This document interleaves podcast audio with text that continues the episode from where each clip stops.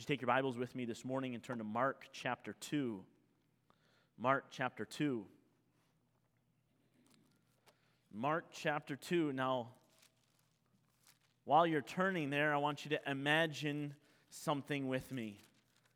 Imagine with me this morning that you're walking down the sidewalk of First Avenue here in St. Thomas. You're walking down the sidewalk of First Avenue, and you are almost to the intersection of First and Talbot, the main intersection of St. Thomas, the hustle and bustle. Okay? It's so busy there, right? Think about that. You're getting there, you're getting almost close to it, and right at the intersection of First and Talbot, you witness a car accident. Imagine that. You hear the screeching, you hear the big bang, you hear the crashing, you hear maybe even the, the gasps of other people walking around. You rush over to the intersection, you're at the scene of the car accident, and you witness three groups of people. Three groups of people. Each has a different response toward those involved in the car accident. There's people involved in the accident. And there are three groups of people on the outside that are involved in the accident. The first group is the bystanders or the onlookers, the people who witnessed this horrendous event. They are curious and they're sitting there watching, standing there to see what happens, but they have very little active involvement. The second group is the police officers. Oh, our favorite group of people, right? the police officers, their response is to investigate the cause of the accident. Their response is to assign blame. That's their response. They get to give the tickets out. I've been in a car accident. and I don't like it when you have to pay for your vehicle and the ticket because you did something wrong. Police are not very merciful people. They are to give appropriate warnings and punishments the police officers. The third group is the paramedics. Third group is the paramedics. They are the people usually most welcomed by those involved in the accident. They could care less whose fault the accident was. They did not engage in lecturing about bad driving habits. Their response was simply to help those who were hurting. That was their response. They bandaged wounds. They freed trapped people and they gave words of encouragement. It's going to be okay. Three groups of people. One is uninvolved. One is assigning blame and the other and assessing punishment, and one is helping the hurting. Now, with that in mind, I want you to think about our story today. Our story today involves a group, three different groups of people. Now, it's not necessarily a car accident, okay? But our story today involves a major problem that is happening at the time. So let's go ahead and take a look at this story here in Mark chapter 2. Go all the way down to verse 23. Mark chapter 2 and verse 23. The Bible says this, and it came to pass that he, being Jesus, went through the cornfields on, notice this, the Sabbath day. And his disciples began, as they went, to pluck the ears of corn. And the Pharisees said unto him, Why do they on the Sabbath day that which is not lawful? Here we see already two groups of people. We see the Pharisees and the disciples. The Pharisees and the disciples. And now, this is where the Pharisees will often get picky. Okay, if you have any knowledge, a Bible knowledge whatsoever, you know that the Pharisees are extremely picky about the Sabbath day. They, I mean, the Bible tells us, in fact, let's go ahead and, and see that. The Bible tells us it's one of the Ten Commandments. that the exact phrase is this Remember the Sabbath day to keep it holy. Okay, remember, this is how it's exactly written in, or excuse me, Exodus chapter 20. Remember the Sabbath day to keep it holy. And so these Pharisees are doing this. They want to keep the Sabbath day holy. This is one of the Ten Commandments. Again, don't miss that. One of the Ten Commandments. This is one of the big ten that you're not supposed to break. I mean, there's thousands upon thousands of commandments in the Bible, but these are the big 10. These are the ones written down in stone, the ones that you're not supposed to break. These are the 10 commandments. But we need to understand just a little bit of the background of the Sabbath. I'll try not to spend too much time here. But Sabbath literally means intermission. Intermission. From Strong's dictionary, it means intermission. It means break, to take a break. It means rest. It means to desist from exertion. It's my favorite day of the year already, right? Rest, relaxation, uh, intermission. Don't exert yourself. So when I get up to get my coffee, I just get up real slow, easy, saunter over, push the button. Out comes coffee, and I just drink it. I, I just love this. Wonderful picture. There's even an example of the Sabbath day when God created the world. When God spoke the world into existence, the Bible tells us that he 6 days he spent creating the world, but on the 7th day he rested. He gave us an example. God rested on the 7th day. The Sabbath was implemented and set aside for a day of rest in which, don't miss this, no work was to be done. Because that's the example the Lord gave us. Now, like any good religious person, the Pharisees would take this way to the extreme. I want to read you some things that they did, okay? For example, if you traveled more than 3,000 feet from your home, that was forbidden. Now, where'd they come up with the number 3,000 feet? I have no idea. 3,000 feet. An object tossed into the air could be caught with the same hand. But if it was caught with the other hand, it would be a Sabbath violation. Crazy. A tailor could not carry his needle. A scribe could not carry his pen. A student could not carry his books. You could only have enough ink to write two letters of the alphabet. I don't know. And enough that that's how much ink you could carry with you. Clothes could not be examined or shaken out before putting on because an insect might be killed in the process, which would be work. Crazy. No fire could be lit or put out. No fire could be lit or put out. Cold water could be poured into warm water, but not warm water into cold water. Again, I don't know. This is from, this is from the Talmud. You can look this up. Uh, an egg could not be cooked. Nothing could be sold or bought. I love this one. Bathing was forbidden. Teenagers are like, yeah. Bathing was forbidden lest water be spilled on the floor and washing it you would work. Crazy. Moving a chair was not allowed since it might make a rut in a dirt floor which was too much like plowing. I, lo- I love this one.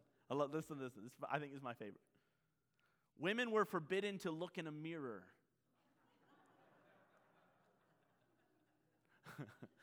Here's the reason why. Since if they saw a white hair, they might be tempted to pull it out. Absolutely crazy. But listen, this is exactly what they were doing, and there were so many laws over the Sabbath. In fact, it said in the Talmud there's 24 chapters on what you cannot do on the Sabbath. A, a priest or someone who is a student, again, this is just uh, what has been said, would take two and a half years to study one chapter. They cared about the Sabbath day. They cared about keeping it holy. They cared about keeping it separate for God, for the purposes of God. And so we see the first two groups of people. We see the disciples, the sinners, because man, how dare they reach up and grab an ear of corn. And we read in the other parallel passage that they wring it in their hands, breaking off the corn, and they eat, they're eating it. That is way, way, way too much work. So we have the sinners and we have the Pharisees. The sinners who are breaking the sabbatical law, and the Pharisees, the people who were keeping it and enforcing it. The Sabbath was a holy day consecrated to the Lord. In fact, in uh, Exodus chapter 31, we read that it was a sign between the Jewish people and the Lord, that they were the Lord's people. There was to be no work done on the Sabbath day. Now, all of us look at this and go, seriously? Really? Like, come on, surely there could be something that we could do. What in the world? Why would God care so much about working on the Sabbath day? Why would He make this rule? Some of us would even say, why would God want to control every aspect of my life? That's a little overkill. Why would we want, why would He want to keep me from getting these things done that I need to get done? We all have things we need to get done. We all have things that we need to accomplish in our lives, and sometimes the, the Sabbath day is the only day that we have. So, why would He put so much restriction on it? So, if you're in the habit of writing things down, write this down, would you? The sinners viewed it as a restriction, the Pharisees viewed it as a pretension. Don't miss that. Okay? The sinners viewed it as a restriction. How dare you be so restrictive? The Pharisees viewed it as a pretension. The sinners thought this is way too restrictive, okay? I need my space. I need to do what I want to do. I need some room to breathe. God's not going to tell me what to do. I'm a free person. I can think the way that I want to think. And so maybe you sit here this morning and you kind of think this way. God's not going to tell me what to do. I need my space. I need a little bit of freedom. I need to get out and do my own thing. I need some breathing room. Maybe you would say, I'm, I'm not going to church every Sunday. I'll go to church every other Sunday or once a month or whatever. Or you're not going to tell me that I can't drink alcohol. Or you're not going to tell me that I have to give 10% of my money. You're not going to tell me that. That's too restrictive. Now, the Pharisees were on the other side of this coin. They were using this as a pretension. A pretension. This is a way to impress more people with how holy I am. So they used it as a way to enhance their appearance before men. A pretension. They were putting on pretenses. This is a way that I can look more holy than I am. I can appear more godly than I am. This is a way to make it look good on the outside. Don't miss this. So that nobody will know what's going on on the inside. It's a way for me to put on pretenses so nobody will look inside. They will say, wow, he's got his life all together. This is how the Pharisees were viewing it. In fact, we learn from Matthew chapter 23 that they cared far more about their appearance before men than they did anything about God. So maybe you're sitting here this morning and you're thinking something like this Why aren't all of these people coming to church? And I drive through the city and I look and there's not people coming to church. In fact, you're maybe sitting next to some or not sitting next to somebody today because they're not here today. And you're thinking, why aren't they here? They should be here. Wicked sinners. I go to church every Sunday morning. In fact, I read my Bible. I give 10% of my income, and you don't. You're wicked. Don't look at me like that. I'm not the only one saying that. Listen, you, all of us do that to some extent. All of us think, man, I do this and somebody's not doing that. That must mean they're wicked. Enter the third group, which is not really a group, it's Jesus. Jesus is now entering, and Jesus is trying to teach us something in this passage. So look at verse 25. Mark chapter 2 and verse 25. And he, being Jesus, said unto them, have ye never read? By the way, stop there just for a second. I love that. Have ye never read? This was an insult to them. Of course, they have read. They have read everything in the Old Testament. They were the sto- students of the law. He was insulting them. Hey, you bunch of dummies. Now, Jesus would never say that. Don't you read? Didn't you read this? What? What did you read? that what David did when he had need and wasn't hungered, he and they that were with him, how he went into the house of God in the days of Abiathar the high priest and did eat the showbread, which is not lawful to eat. It's only lawful for the priest, but for the priest, and gave also to them which were with him. Watch verse 27. And he said unto them, The Sabbath was made for man, and not man for the Sabbath. Therefore, the Son of Man is Lord also of the Sabbath. Now, I could, I could spend a bunch of time here going back to David, but just understand David went to the priest and said, I'm hungry, and the people around us are hungry, and they were actually fleeing from Saul, and they needed food. The table of showbread, the bread that was there, that was only for the priests. And the priest goes in, takes it, and gives it to David to sustain he and his men for another period of time. And so Jesus is saying, listen, it's not that big of a deal, guys. Now, there will be people who read this and say, okay, good. That means whatever Jesus says is flexible. That's what, whenever the commands of God are given, they're flexible, right? So, what, so, a lot of people will approach the scripture that way. Well, I get to do what I want with this passage. It's okay to break the commands of God. Obviously, Jesus did, he allowed his disciples to. But that's not the lesson Jesus is teaching us here today. Again, if you're in the habit of writing things down, write this down. The lesson that Jesus is teaching us is this the Sabbath was made for man, and not man for the Sabbath. The Sabbath was made for man, and not man for the Sabbath. You can see that in verse 27. If you're falling asleep, stay with me. We're getting somewhere. Understand this the Sabbath was given to man for rest for rest. It was not a restriction and it was not a pretension. It was a way to rest and recharge. So you have a group of sinners who are thinking, man, what a restriction. I don't want that restriction. And there's another group of people saying, over here, look at how holy I am because I'm keeping the Sabbath. I don't walk too fast on the Sabbath. I don't do the things that you are doing. But Jesus is saying, neither of those are right. I gave it to you so that you could rest. Don't overcomplicate it. The Sabbath was made for man, not man for the Sabbath. It was a way to stop for one day out of the week and just put off the things of this life and just rest. No pretension, no forcible confinement, just rest. Just a day to rest.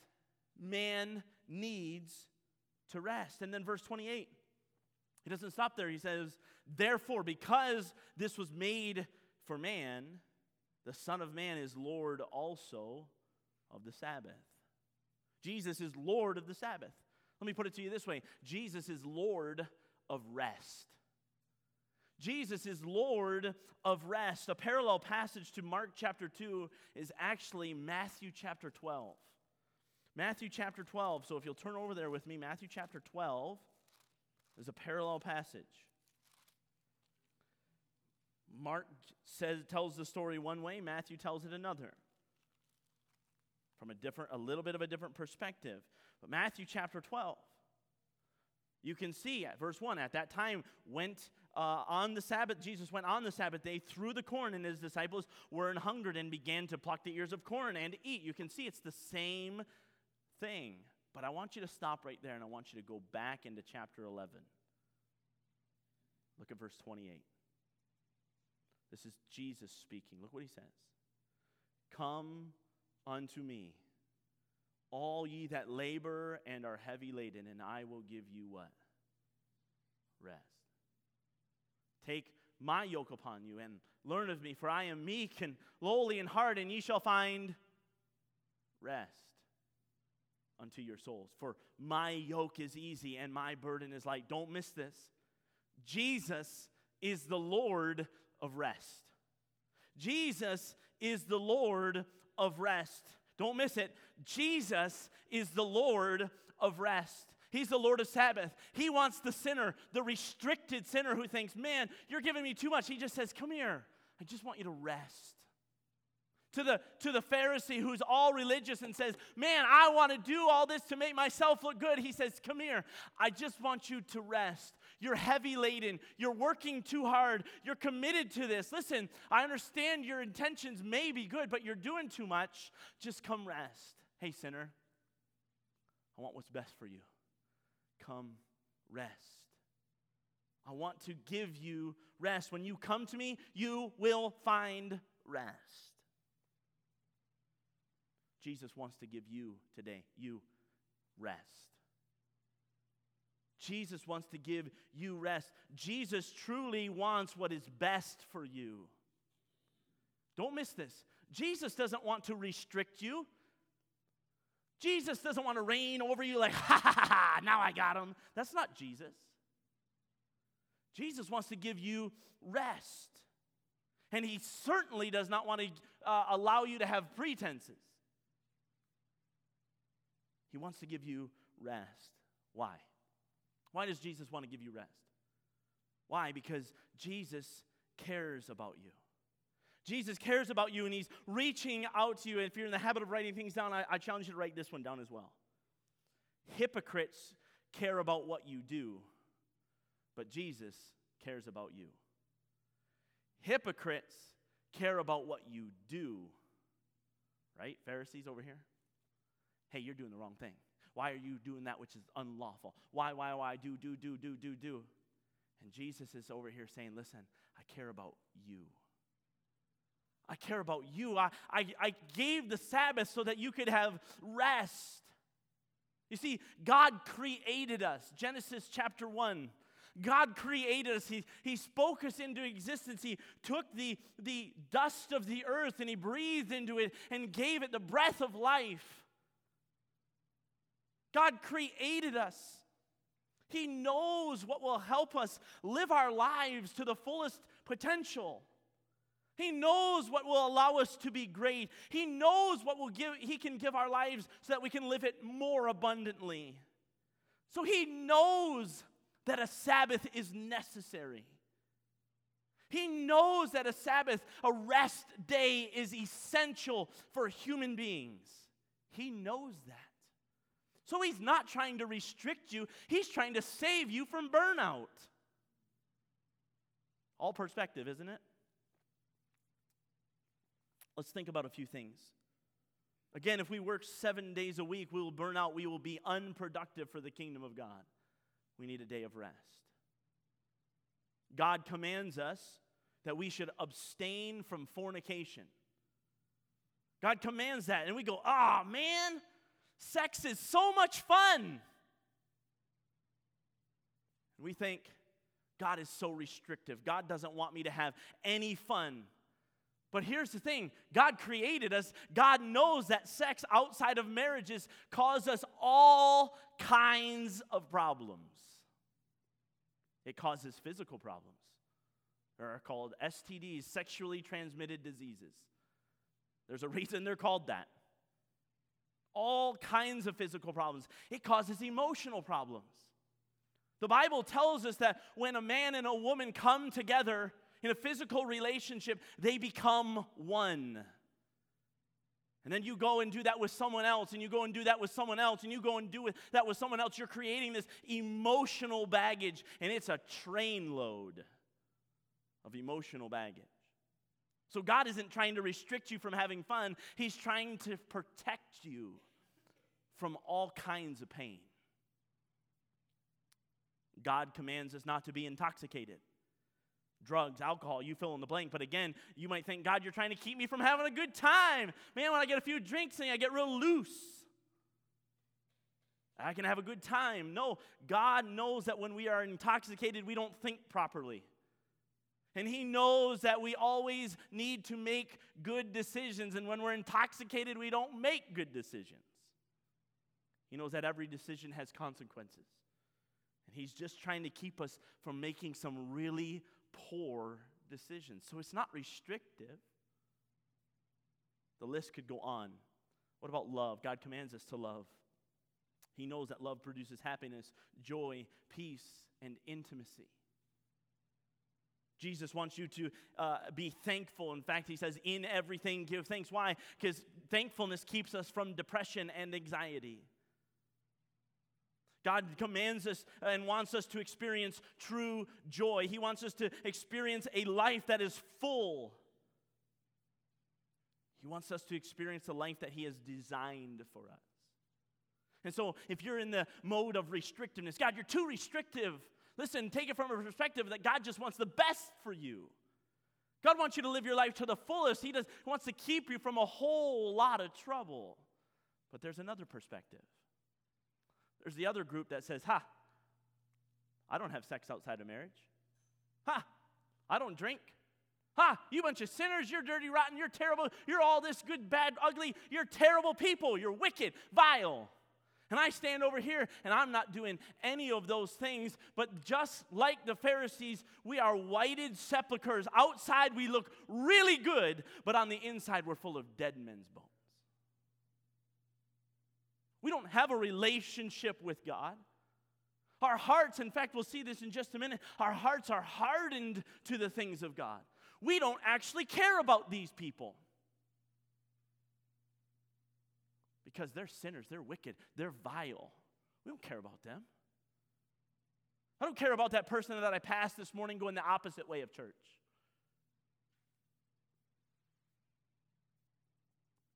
Again, hypocrites care about what you do, but Jesus cares about you. Well, I love this. Jesus often doesn't just give us principles to live by, he often shows us how these things play out. So let's continue on in the story. Mark chapter 3.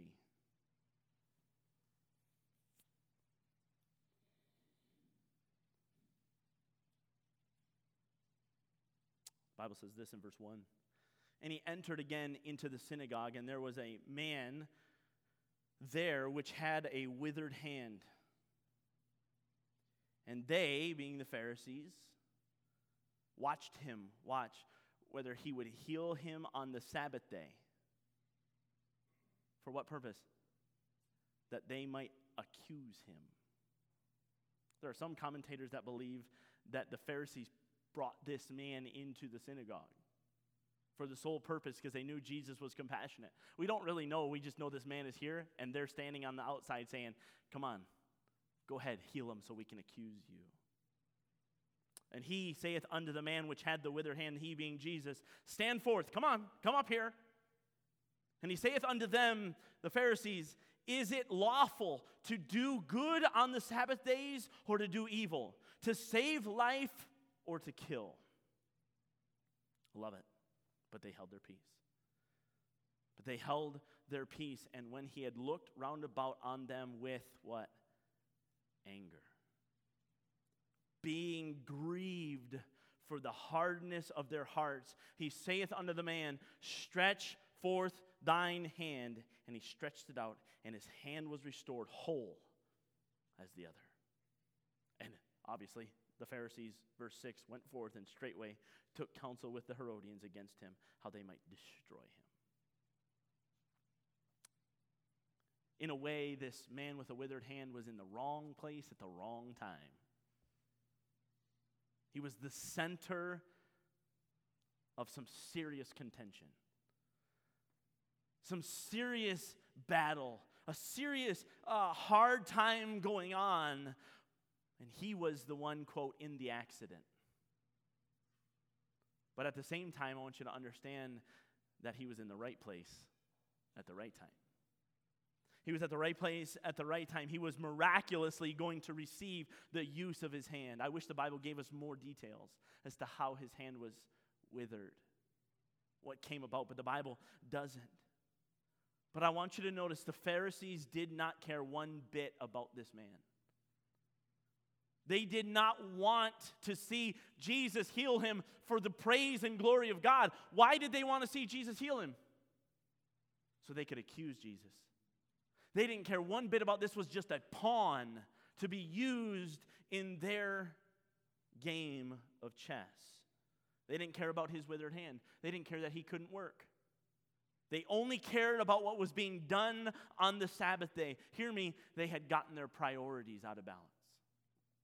They had gotten their priorities out of balance. Jesus cared about this man. So much so that he was willing to heal him and do good on the Sabbath day. But at the same time, notice verse 5 again. He was grieved for the hardness of their hearts. He was grieved for the hardness of their hearts. I'm bringing it to a close here, so if you're going to pay attention again, pay attention to this. How does this play out in our lives? There are people all over this city that need Jesus Christ. Don't miss that. We say that probably here every week, but don't miss that. There are people all over this city that need Jesus Christ. There are people all over this, this province. There are people all over this country. There are people all over this world that need Jesus Christ. But we, Bible Baptist Church, we, the people of Bible Baptist Church, we are Pharisaical and we are hypocrites. And you know what? And you know what we do? We look down on them because they don't go to church on Sunday. We look down on them because they do drugs all day, every day. We look down on them because they don't dress the way that we dress. We look down on them because they don't listen to the same music that we listen to. We, we look down on them because maybe they had, to, had an abortion. We look down on them maybe because they're open homo, homosexual, homosexual. We look down on them because they, quote, don't have it all together. But we, we come, we look good. We go to church on Sunday. We read our Bibles. We definitely don't do drugs. We definitely don't drink we definitely don't do this and do that and do all i mean all of these different things. And so what happens is what's natural we start looking down on those people. We start saying oh come on get here where i am. You should be doing what i'm doing. And we begin complaining about them and we begin putting them down. What's your problem? Why are you living that way? Don't you know you shouldn't? Fill in the blank. We looked on we look down on them but understand we've forgotten who they are. We've forgotten who they are. They are people for whom Christ died. Every drug addict in our city is someone Christ died for.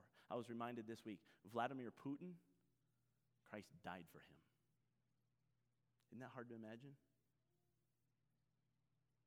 Justin Trudeau, Christ died for him. Doug Ford, Christ died for him. Listen, I don't really care what you believe about these men, but listen, Christ died for them. We forget who they are.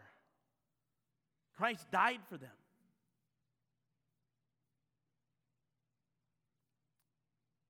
They are people to whom Jesus wants to give rest. Again, if you're in the habit of writing things down, write this down. We need to care enough to reach out with Jesus. We, we're not the ones who reach out because we have something to offer them. We need to reach out with Jesus. Jesus is the one. Let me ask you this morning where are you with Jesus? Where are you with Jesus? Maybe you're a sinner in need of Jesus today. Jesus cares so much about you that he, and he loved you so much that he sent his only begotten Son to die on a cross for you. Jesus died on a cross for you. Jesus cared so much about this man in the story that he didn't want to leave him without a hand. He wanted to restore his hand. Listen, Jesus doesn't want to leave you in your sin. Jesus doesn't want to leave you in your sin. He wants to deliver you, He wants to free you from that bondage. But hear me, you have to come to Him. Jesus said, Stand forth, and this man stands forth. You have to trust Him to save you from your sin. You have to trust that He paid the debt of your sin for you. Maybe you sit here this morning and you're, you are more of a Pharisee than you care to admit. Maybe you've been following the traditions of Baptists. We Baptists have traditions. Maybe we've been following the traditions of Baptists, but hear me, maybe it's just been pretenses. Please don't harden your heart. Don't put yourself above everybody else and forget that they are just in mu- as much in need of Jesus as we are. It's an old song written by Bill Gaither I'm just a sinner, saved by grace. That's it. I didn't do anything. I didn't become anyone. In fact, I can't even go to church without Jesus. Not properly. I need Him in my life every single moment of every day. I need to walk in the Spirit so I don't fulfill the lust of my flesh. I need Jesus. And everybody else is in the same boat. Don't harden your heart.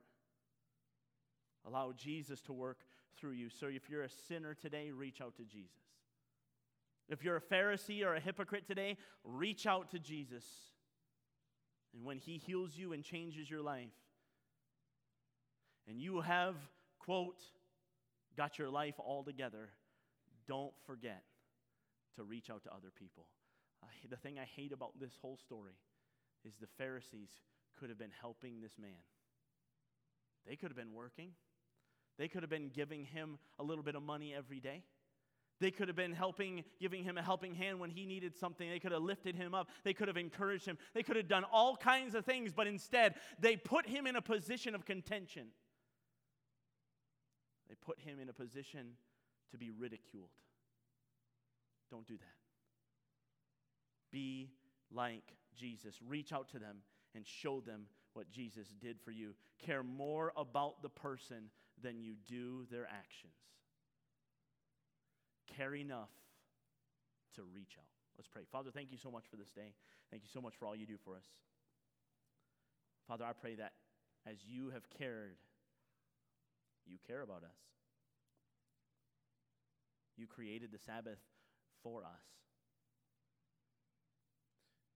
You commanded so many things, Father. We could, we could spend all day on the commands of you and how they benefit us. So, Father, thank you so much for that. But help us not to live our lives in such a hard way where we forget about the person and what they need. They need you. So, Father, convict us challenge us, change us. Father, if there's one here today or one listening online that does not know you as personal Savior, they've never had their sins forgiven by you. And Father, I pray that today would be that day they would reach out to you and come to know you as personal Savior.